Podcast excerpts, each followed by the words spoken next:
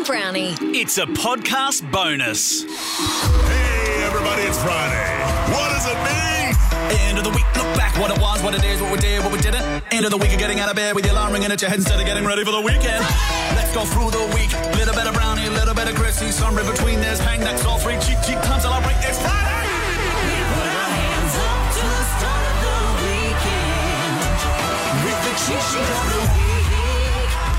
Hi, everyone. Yes, we're in a pickle again.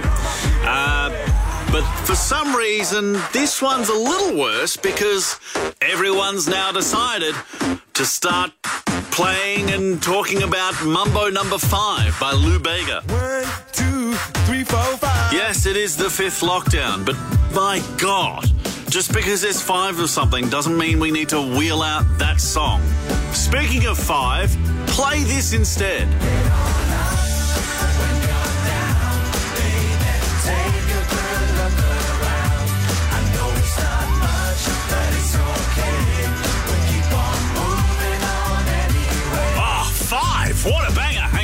Hang on, record scratch now. Yes! During Councillor Chrissie, we brought up a sore spot for Brownie. How would you feel, Brownie, if Kylie went out for dinner with a straight man alone? Mm, yeah, I think that'd be a bit funny. I think that, I what think would that the would be a little problem bit be? weird. She's not interested in having sex with anyone. Yeah, I know. Do you, do you know what I mean? No, but this, this is what I mean. It's not. It's, He looked into the distance. I there. know, I know. You know, you get to a certain age and you could think of nothing worse. But maybe that, that person is interesting to her or funny. doing a marvelous job. Did not. Do you know what I mean? She summed it up beautifully, Yeah, I. This week, Italy won the European Championships. And Lygon Street, well, it was big. Italy have won the Euros. They'll In see a penalty shootout, Christine. She's Lygon Street to be loose. Look out for a nude Santo Cilauro running up Lygon Street as we speak. Yes. With a bottle of Campari and uh, a flare.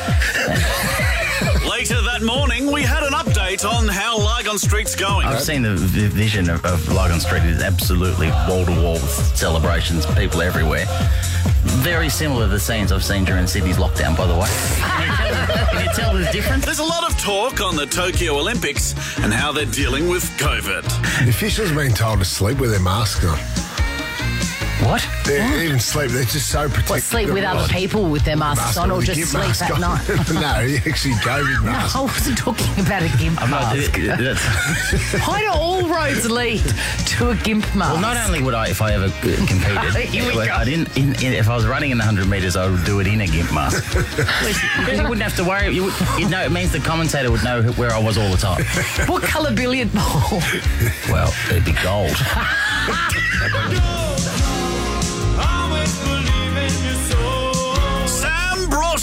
Brought royal news. First time people will be allowed to have picnics in the gardens of Buckingham Palace. They're opening it up. That's good. So that's isn't that nice? The people will be able to do picnics and some activities. One of the activities is they'll be given a shovel and play, and um, being able to play a little game called Try to Find Philip. So that'll be nice.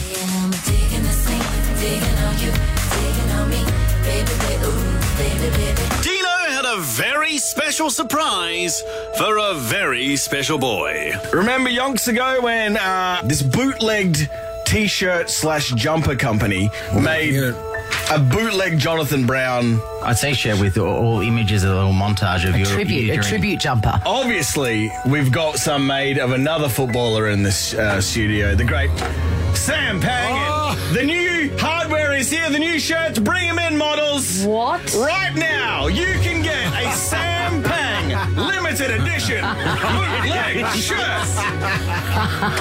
Okay. Oh my god. We then talked about all the different pictures on the jumper, especially one from an EJ Whitten Legends game. My absolute favourite is bottom left, where Pikey is literally on top of you.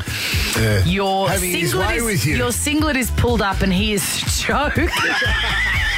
he is choking you out on national television. Both of your arms are flat on the ground. I was the, only, I was the only player in the history of the EJ game to be taken off with autoerotic asphyxiation. yeah. Brownie gave us all the exciting AFL news. Charlie Curnow, first game in two years playing VFL. That's been announced. That's great. Sam, how do you feel about that being a Blues supporter? I am erect. why, why, why, why would I get why would I get excited about a, a, a, a VFL game in, in July? That's a stupid question. By the way, oh, look, another, I like another, Charlie Curnow. another another little reminder of why I'll never be on the couch with hard hitting analysis like that. Well, that's it from me. Hey, Brodie, say goodbye. Bye. Thanks. Oh, have a great weekend. Bye.